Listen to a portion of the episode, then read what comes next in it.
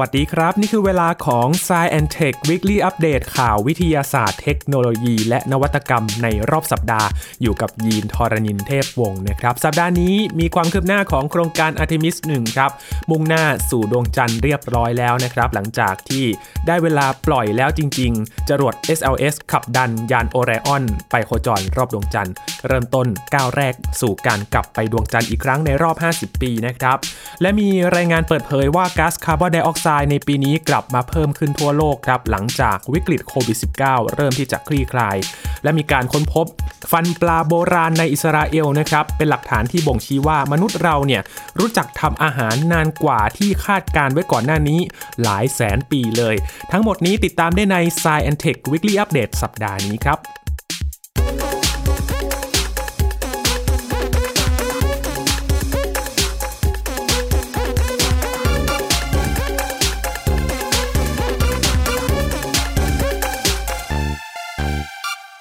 And here we go. Ten, Hydrogen burn off igniters initiate. Seven, six, five. Four stage engine start. Three, two, one. Boosters in ignition. And liftoff of Artemis 1. We rise together back to the moon and beyond.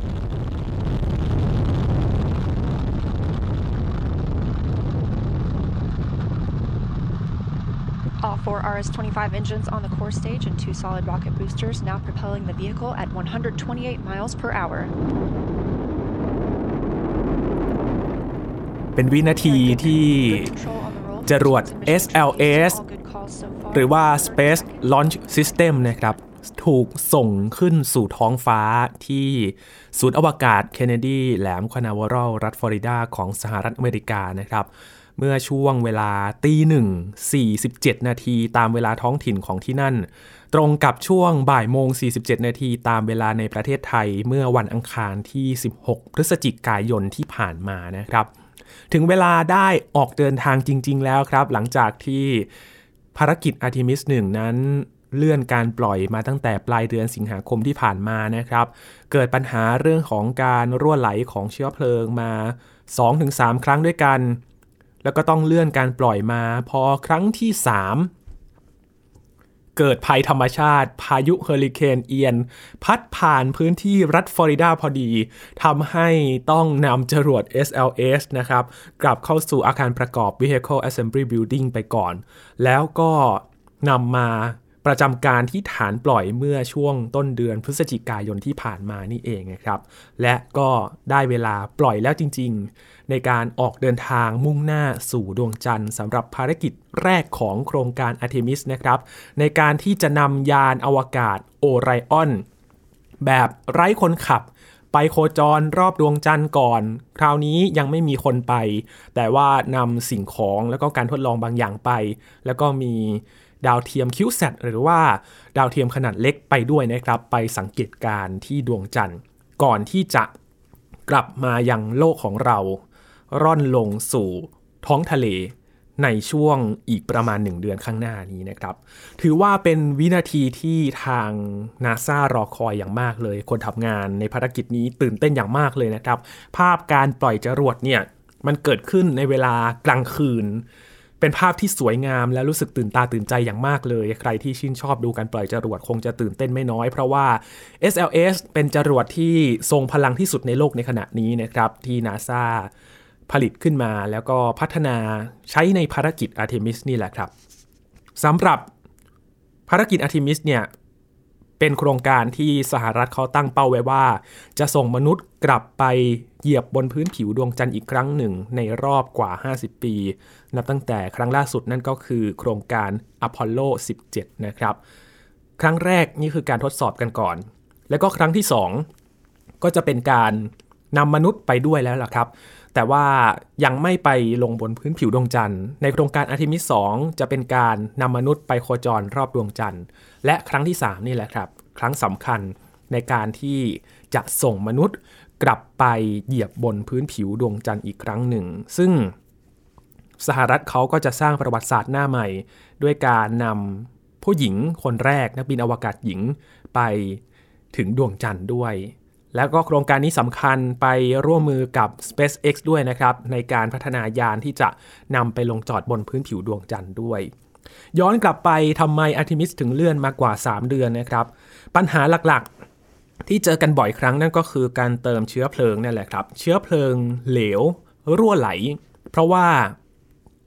เชื้อเพลิงเหลวเนี่ยเป็นพลังงานหลักเลยในการที่จะขับดันจรวดที่เป็นจรวดหลักนี่นะครับจรวด SLS เนี่ยในการผลักดันขึ้นสู่ท้องฟ้า ถึงแม้ว่าจะใช้เวลาขับดันเนี่ยประมาณ 8 นาทีก็จริงแต่ว่าเป็นส่วนสำคัญอย่างมาก เพื่อที่จะใช้แรงมหาศาลเลย จะนำยานโอไรออนเนี่ยไปสู่วงโคจรของดวงจันทร์ให้ได้นะครับ และครั้งล่าสุดที่เจอจนต้อง นำจรวดกลับเข้าอาคารประกอบ นั่นก็คือ พายุเฮอริเคนเอียนเข้ามาพัดขึ้นในพื้นที่รัฐฟลอริดา ซึ่งเป็นที่ตั้งของศูนย์อวกาศเคนเนดีนะครับKennedy Space Center เนี่ยที่แหลมคานาเวอรัลเนี่ยพัดผ่านตรงนั้นพอดี ก็ต้องทำให้นำกลับไปอาคารประกอบเพื่อความปลอดภัยนะครับ เพราะว่าถ้าปล่อยไว้ตรงนั้นอาจจะเจอปัญหาเรื่องของฟ้าผ่า สร้างความเสียหายให้กับจรวดได้ แล้วก็มาถึงเวลาปล่อยจริงๆเนี่ยแหละครับ 16 พฤศจิกายน ปล่อยที่ ฐานปล่อยจรวด 39B นะครับ ซึ่งฐานนี้เนี่ยเป็นฐานปล่อยประวัติศาสตร์เลย เคยใช้ในการปล่อยจรวดในยุคอพอลโลมาก่อน แล้วก็ยุคกระสวยอวกาศด้วย ก่อนที่จะนำมาปรับปรุงใหม่ใช้ในภารกิจนี้แหละครับจรวดสูงกว่า 98 เมตรนะครับ ที่สูงมากๆ แล้วก็เป็นจรวดที่ทรงพลังที่สุดในโลกในปัจจุบันนี้ ช่วงเวลาการปล่อยหลังจากนั้นที่เราได้ยินไปนะครับ ผ่านไป 2 นาที จรวดก็จับปลด เรียกว่า Solid Rocket Booster นะครับหรือว่าจรวดที่ขนาบข้างทั้ง 2 อันเนี่ยแยกออกมา หลังจากนั้นผ่านไปนาทีที่ 8 ก็มีการดับเครื่องยนต์ที่เป็นเครื่องยนต์หลัก แล้วก็จะเป็นหน้าที่ของ ICPS ครับ หรือว่า Interim Cryogenic Propulsion Stage นะครับ ที่จะผลักดันเอายานโอไรออนเนี่ย เข้าไปสู่วงโคจรของดวงจันทร์ หลังจากนั้น 1 ชั่วโมง 33 นาที หลังการปล่อยตัวยานก็จะเริ่มจุดจรวดขับดันอีกครั้งหนึ่ง เพื่อที่จะมุ่งหน้าสู่ดวงจันทร์ หลังจากนี้จะใช้เวลา 6 วันด้วยกันในการเดินทางไปถึงดวงจันทร์นะครับ ระยะทางกว่า 4 0 0 0 0 กิโลเมตรเลย ก่อนที่จะกลับมาสู่โลกในช่วงประมาณ 1 เดือนข้างหน้า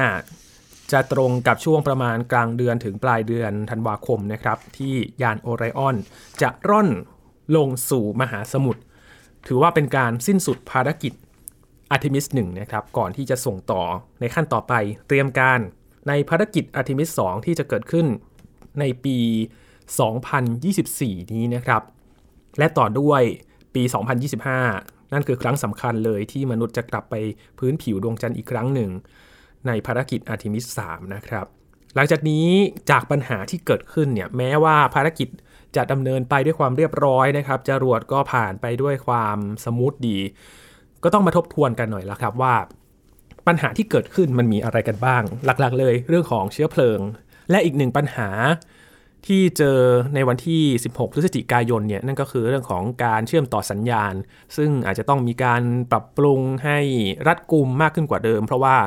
ก็มีช่วงเวลาในการหยุดการปล่อยชั่วคราว หยุดการนับถอยหลังชั่วคราวนะครับ ประมาณช่วง 10 นาที แล้วก็มาทบทวนกันผ่านไปก็เกือบเกือบหนึ่งชั่วโมงก่อนที่จะเลื่อนการปล่อย มาดูกันว่าจะเกิดอะไรขึ้น แล้วก็มาทบทวนปรับปรุงไปสู่ภารกิจต่อไปในอาร์เทมิส 2 นะครับ นี่คือก้าวสำคัญของการไปดวงจันทร์อีกครั้งหนึ่งนะครับ ได้เริ่มต้นขึ้นแล้ว และหลังจากนี้ก็เป็นภารกิจที่น่าตื่นเต้นที่น่าติดตามต่อไปนะครับสำหรับโครงการอาร์เทมิสครับต่อกันที่เรื่องราวที่เกิดขึ้นบนโลกกันบ้างนะครับ กับปัญหาเรื่องของก๊าซคาร์บอนไดออกไซด์ที่ก็เป็นหนึ่งในก๊าซเรือนกระจกที่เป็นปัจจัยก่อให้เกิดภาวะ โลกร้อนนะครับ เมื่อช่วงกลางเดือนตุลาคมที่ผ่านมานี้ครับสำนักงานพลังงานระหว่างประเทศ International Energy Agency หรือว่า IEA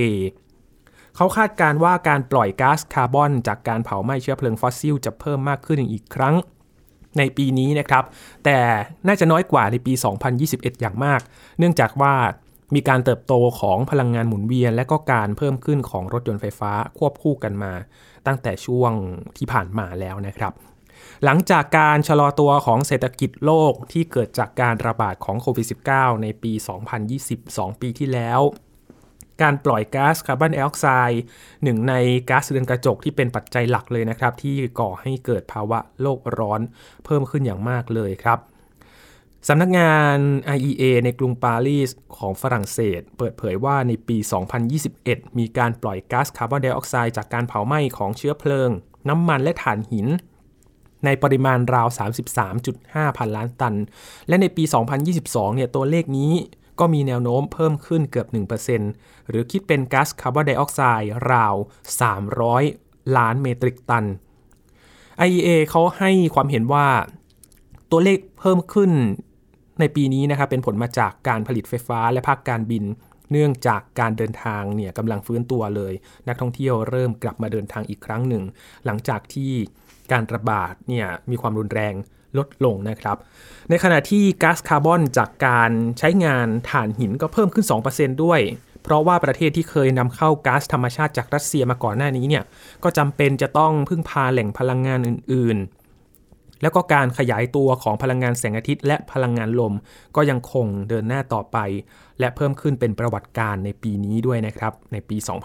2022 ขณะเดียวกันปริมาณการใช้งานน้ำมันก็ปรับเพิ่มขึ้นด้วยครับ จากการที่ผู้คนนั้นเริ่มออกเดินทางไปทำงาน และมีการเดินทางทางอากาศที่เพิ่มขึ้น เนื่องจากมีการผ่อนคลายข้อจำกัดที่เกี่ยวข้องกับการระบาดของโควิด -19 IEA ให้ข้อมูลเพิ่มเติมด้วยนะครับว่าการเพิ่มขึ้น ของการปล่อยก๊าซคาร์บอนทั่วโลกในปีนี้ น่าจะมีปริมาณที่สูงกว่าที่มีการประเมินอย่างมาก ในระดับกว่า 3 เท่า ไปแตะที่ 1,000 ล้านตัน ถ้าไม่ใช่เป็นเพราะมีการใช้พลังงานหมุนเวียน แล้วก็ลดขับเคลื่อนด้วยพลังงานไฟฟ้าอย่างกว้างขวางทั่วโลก ซึ่งมันก็เป็นแรงผลักดันในช่วงที่ผ่านมาด้วยนะครับ ที่หลาย ๆ ประเทศเนี่ยดำเนินนโยบายที่จะลดการใช้ รถที่ใช้น้ำมัน แล้วก็หันมาสนับสนุนรถยนต์ไฟฟ้ามากขึ้นในประเทศไทยก็เช่นเดียวกัน ทั้งนี้โลกของเราก็ต้องเร่งลดการปล่อยก๊าซคาร์บอนไดออกไซด์แล้วก็ก๊าซเรือนกระจกอื่น ๆ อย่างหนักเลยนะครับ ในช่วง 10 ปีที่จะมาถึงนี้ เพื่อที่จะควบคุมอุณหภูมิโลกไม่ให้ปรับขึ้นเกิน 1.5 องศาเซลเซียส ตามเป้าหมายของความตกลง ปารีสในปี 2015 ที่ผ่านมาที่มีการลงนามกัน ซึ่งนักวิทยาศาสตร์ก็บอกว่าเวลานี้เนี่ยการจะควบคุมการปรับขึ้นของอุณหภูมิให้อยู่ในเป้าหมาย 1.5 องศาเซลเซียสเนี่ยอาจจะเป็นเรื่องที่ทำได้ยากมากขึ้นนะครับ เพราะปัจจุบันอุณหภูมิโลกปรับขึ้นมาแล้วประมาณ 1.2 องศาเซลเซียส เมื่อเทียบกับช่วงก่อนยุคอุตสาหกรรมทำให้เหลือช่องว่างความต่างของอุณหภูมิเพียงเล็กน้อยเท่านั้นครับ และเมื่อกลางเดือนตุลาคมเนี่ยก็มีรายงานที่ตีพิมพ์โดย World Resource Institute หรือว่า WRI พบว่าแผนงานของประเทศต่างๆ ในการลดการปล่อยก๊าซนั้นจะส่งผลให้มีการลดลงมาเพียง 7%เท่านั้นในปี 2030 เมื่อเทียบกับระดับที่บันทึกได้ในปี 2019 โดย WRI ชี้ว่าประเทศต่างๆ ต้องปรับลดการปล่อยก๊าซ ในช่วงเวลาดังกล่าวให้ได้มากถึง 43%เพื่อที่จะบรรลุเป้าหมายความตกลงปารีสนะครับซึ่งต่างกันอย่างมากเลย และเรื่องนี้เองนะครับก็เป็นหนึ่งในหัวข้อในการหารือการประชุมรัฐภาคีกรอบอนุสัญญา สหประชาชาติว่าด้วยการเปลี่ยนแปลงสภาพภูมิอากาศ สมัยที่ 27 หรือว่า COP27 ที่จัดขึ้นที่อียิปต์ในเดือนพฤศจิกายนนี้ด้วยนะครับ ก็เป็นข้อตกลงที่ หาทางออกร่วมกันว่าจะทำอย่างไรให้บรรลุเป้าหมายในการลดการปล่อยก๊าซเรือนกระจกต่างๆ นี้ด้วยนะครับ นี่ก็เป็นข้อมูลล่าสุดที่เกิดขึ้นเกี่ยวกับการเปลี่ยนแปลงสภาพภูมิอากาศโลก ซึ่งมันมีความสัมพันธ์เกี่ยวกับการดำเนินชีวิตของผู้คนนะครับ เพราะว่าในช่วงโควิด -19 มีการล็อกดาวน์กิจกรรมต่างๆ ก็ลดลงการปล่อยก๊าซมันก็เลยลดลงอย่างมีนัยสำคัญ แต่ก็มีคำเตือนจากนักวิชาการนะครับว่า มันเป็นเรื่องที่ทำให้ดีใจชั่วคราวเท่านั้น เพราะว่าพอการระบาดลดลงแล้วกิจกรรมต่างๆ ก็กลับมาเท่าเดิม ดังนั้นวิธีการที่จะยั่งยืนก็คือหาพลังงานทางเลือกเพื่อที่จะลดการปล่อยก๊าซเรือนกระจกให้ดีกว่านี้นะครับ อีกเรื่องหนึ่งที่สอดคล้องกันครับ เกี่ยวกับการเปลี่ยนแปลงสภาพภูมิอากาศโลกครับมีการคาดการณ์ว่า การละลายตัวของน้ำแข็งในกรีนแลนด์จะทำให้ระดับน้ำทะเลทั่วโลกสูงขึ้นอย่างน้อย 27 เซนติเมตรภายในปี 2100 นะครับ ซึ่งน่าจะสูงกว่าที่หน่วยงานสหประชาชาติ เคยคาดการไว้ก่อนหน้านี้ถึง 2 เท่าเลยครับ รายงานของคณะกรรมการระหว่างรัฐบาลว่าด้วยการเปลี่ยนแปลงสภาพภูมิอากาศ เมื่อปีที่แล้วคาดการว่า ระดับน้ำทะเลจะเพิ่มขึ้น 6-13เซนติเมตรภายในปี 2100 นะครับ แต่นักวิจัยเขาได้ศึกษาความแตกต่างระหว่างปริมาณน้ำแข็งที่สะสมบนทานน้ำแข็งกรีนแลนด์กับปริมาณน้ำแข็งที่ละลายตามขอบทานน้ำแข็ง หิมะที่ตกบนภูเขาของกรีนแลนด์ไหลลงมาหล่อเลี้ยงทานน้ำแข็งเหล่านั้น แต่ในช่วงไม่กี่ปีที่ผ่านมาหิมะตกน้อยลงครับ และน้ำแข็งก็ละลายเพิ่มมากขึ้น ซึ่งนักวิทยาศาสตร์ บอกว่าเรื่องนี้ทำให้เกิดความไม่สมดุล และการละลายตัวของน้ำแข็งก็มีมากกว่าปริมาณน้ำแข็งที่สะสมอยู่ด้วย แม้ว่าอุณหภูมิโลกจะไม่สูงกว่าระดับปัจจุบัน แต่น้ำแข็งตามขอบแผ่นน้ำแข็งในกรีนแลนด์ก็ยังคงละลายอยู่ต่อไปนะครับคุณริชาร์ดเอลลี่นักธรณีวิทยาที่มหาวิทยาลัย Penn State University บอกว่า น้ำแข็งที่ละลายนั้นคล้ายกับการที่ใส่ก้อนน้ำแข็งไปในถ้วยชานะครับ และขนาดของฐานน้ำแข็งก็ยังคงลดลงอยู่เรื่อยๆ เนื่องจากพวกมันอยู่ในสภาพอากาศที่อุ่นขึ้น เช่นเดียวกับก้อนน้ำแข็งที่ละลายหากถูกใส่ลงในชาอุ่นๆนักวิจัยคาดการณ์ว่าน้ำแข็ง 3.3%ของกรีนแลนด์จะละลาย และผู้ที่ศึกษาคนหนึ่งเขาก็คาดการณ์ว่าน้ำแข็งมากกว่า 110 ล้านล้านตันกำลังจะละลายลงอีกด้วยครับ คุณวิลเลียมคูแกนเขากำลังศึกษาธารน้ำแข็ง ที่การสำรวจทางธรณีวิทยาของเดนมาร์กและกรีนแลนด์นะครับเขาอธิบายถึงน้ำแข็งในลักษณะนี้ว่าเป็นน้ำแข็งที่ตายแล้ว และกำลังจะละลายหายไปจากแผ่นน้ำแข็ง และนักวิจัยเขาก็ใช้วิธีการเดียวกันกับที่ใช้ศึกษาการสูญเสียน้ำแข็งบนภูเขาธารน้ำแข็ง แต่ขยายให้ครอบคลุมกรีนแลนด์ทั้งหมดโดยบางแห่งที่อยู่ไกลออกไปจากกรีนแลนด์จะมีระดับน้ำทะเลสูงขึ้น กว่าบางแห่งที่อยู่ใกล้กับกรีนแลนด์อย่างเช่น ชายฝั่งตะวันออกของสหรัฐนะครับ และระดับน้ำทะเลที่สูงขึ้น 27 เซนติเมตรนั้น ก็เป็นการเพิ่มของระดับน้ำทะเลจากกระแสน้ำปกติและพายุ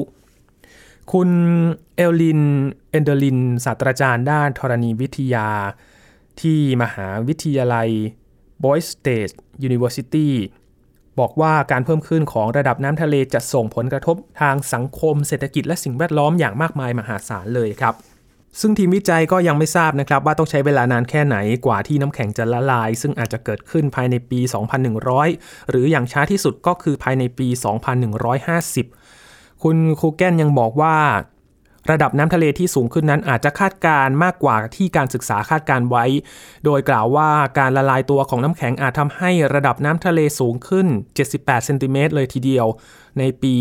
2012 ความแตกต่างระหว่างการเพิ่มขึ้นและลดลงของน้ำแข็งนั้นไม่สมดุลกันที่สุดนะครับ และบอกว่าสถานการณ์หาก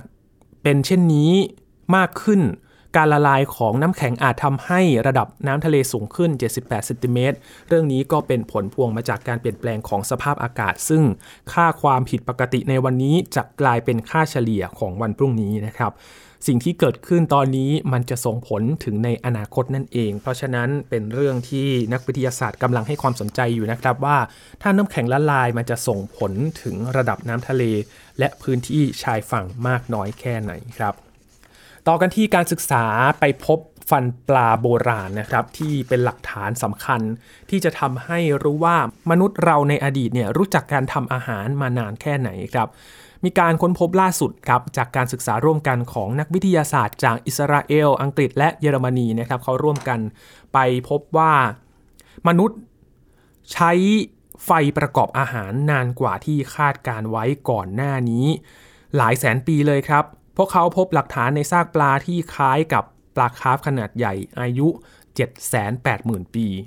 คนพบทางตอนเหนือของอิสราเอลนะครับ และตั้งข้อสังเกตว่า การเปลี่ยนผ่านจากการกินอาหารดิบไปสู่การกินอาหารที่ผ่านการปรุง มีความหมายหลายอย่างเกี่ยวกับพฤติกรรมและพัฒนาการของมนุษย์ หลักฐานการทำอาหารที่มีอายุเก่าแก่ที่สุดก่อนหน้านี้เนี่ยอยู่ในช่วง 170,000 ปีก่อนคริสต์ศักราชนะครับ มีการพบซากปลาขนาด 2 เมตร ที่แหล่งโบราณคดีเกเชอร์เบนอตยาคอบ ซึ่งทอดตัวยาวอยู่ตามแนวแม่น้ำจอแดน เป็นระยะทางราว 14 กิโลเมตร ทางตอนเหนือของทะเลสาบเดดซีนะครับ นักวิจัยได้ศึกษาผลึกจากชั้นนอกของฟันปลาครับ ซึ่งถูกพบเป็นจำนวนมากเลยที่แหล่งโบราณคดีแห่งนี้ รูปแบบการขยายตัวของผลึกนี้เนี่ยคือสัญญาณที่ระบุว่าฟันของปลาเนี่ยได้สัมผัสกับไฟโดยตรงครับ แต่ว่าอุณหภูมิที่ใช้ในการปรุงปลานั้นอยู่ในระดับต่ำศาสตราจารย์นาอามากอเรนอินบา จากมหาวิทยาลัยฮิบรูในนครเยรูซาเล็มนะครับ ซึ่งควบคุมการขุดค้นทางโบราณคดีนี้บอกว่า การมีทักษะในการปรุงอาหาร ถือว่าเป็นความก้าวหน้า ทางวิวัฒนาการที่สำคัญอย่างยิ่งเลยนะครับ เพราะช่วยให้มีวิธีการเพิ่มเติมในการใช้ประโยชน์สูงสุด จากทรัพยากรอาหารที่มีอยู่ เป็นไปได้ว่าการประกอบอาหารไม่ได้จำกัดอยู่ที่ปลาเท่านั้นครับ แต่อาจจะรวมถึงสัตว์แล้วก็พืชหลาย ๆ ชนิดด้วย นักวิทยาศาสตร์ระบุว่าเคยมีปลาดังกล่าวอาศัยอยู่ในจำนวนมากที่ทะเลสาบฮูลานะครับ ที่เคยตั้งอยู่ที่แหล่งโบราณคดีแห่งนี้ จนกระทั่งมีการระบายน้ำออกไปจากทะเลสาบในช่วงทศวรรษที่ 1950 ครับ เพื่อพยายามที่จะกำจัดยุงที่เป็นพาหะของไข้มาลาเรียให้หมดไป หลักฐานทางโบราณคดีอื่น ๆ ที่พบที่แหล่งนี้ก็บ่งชี้นะครับว่าเคยมีกลุ่มนักล่าและหาของป่าอาศัยอยู่ที่นี่เป็นเวลาหลายหมื่นปี ทางทีมงานก็เชื่อว่าสถานที่ที่เป็นแหล่งน้ำจืดแห่งนี้ ได้ให้เบาะแสเกี่ยวกับเส้นทางที่คนใช้ในช่วงแรกของการอพยพนะครับออกมาจากแอฟริกาไปยังตะวันออกแล้วก็ไกลออกไปนะครับเพราะว่ามีหลักฐานที่ยืนยันว่ามนุษย์เนี่ยเริ่มมาจากในพื้นที่แอฟริกาก่อนที่จะอพยพย้ายมากระจายตามแหล่งต่างๆ ในภูมิภาคต่างๆ ทั่วโลกนั่นเองนะครับนี่ก็เป็นหลักฐานสำคัญครับทำให้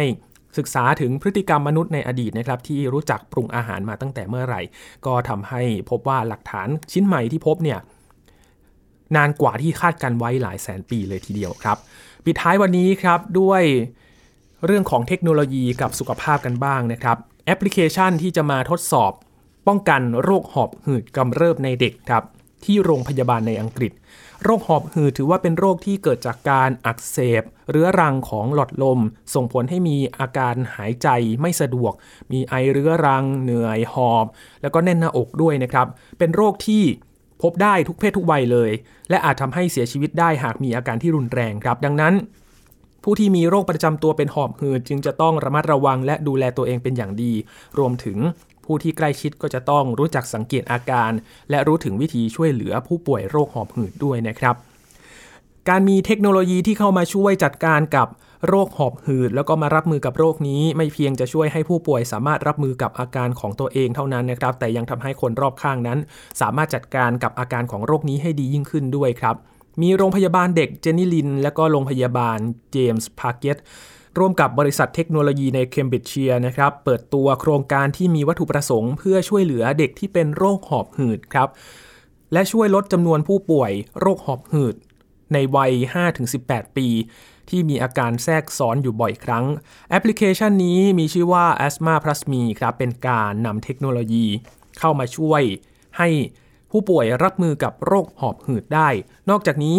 ยังมีอุปกรณ์ขนาดเล็กที่ใช้เชื่อมต่อกับสมาร์ทโฟน คอยเตือนว่าเมื่อไหร่ที่ควรใช้ยาพ่น และเครื่องช่วยหายใจ และยังมีเครื่องตรวจสอบการทำงานของปอด เพื่อแสดงให้เห็นว่าปอดของผู้ป่วยยังทำงานได้ดีอยู่หรือไม่ครับ จุดมุ่งหมายของโครงการนี้เขาตั้งเป้าไว้ว่า ลดการเข้ารักษาที่โรงพยาบาลของผู้ป่วยโรคหอบหืด และการนำเทคโนโลยีมาช่วย ก็จะทำให้ผู้ป่วยและครอบครัวสามารถจัดการอาการของโรคหอบหืดได้ด้วยตนเอง โดยที่แพทย์ยังคงติดตามอาการของผู้ป่วยได้ ซึ่งแอปพลิเคชันนี้นะครับสามารถระบุได้ว่า อาการของผู้ป่วยรายใดมีพัฒนาการที่ดี และรายใดที่ต้องการการดูแลจากแพทย์มากขึ้นครับ แอปพลิเคชันนี้ก็จะช่วยให้ผู้ป่วยนั้นสามารถป้องกันนะครับ รวมถึงครอบครัวก็จะมาช่วยรับมืออาการของโรคหอบหืดได้ดียิ่งขึ้น เพราะจะช่วยแจ้งเตือนผู้ป่วยเกี่ยวกับการปฏิบัติตัวเพื่อลดอาการ และยังคอยแจ้งเตือนไปยังครอบครัว และผู้ดูแลหากอาการของผู้ป่วยแย่ลง พร้อมทั้งให้คำแนะนำถึงวิธีที่สามารถเข้าช่วยเหลือผู้ป่วยได้ ในขณะเดียวกันเอง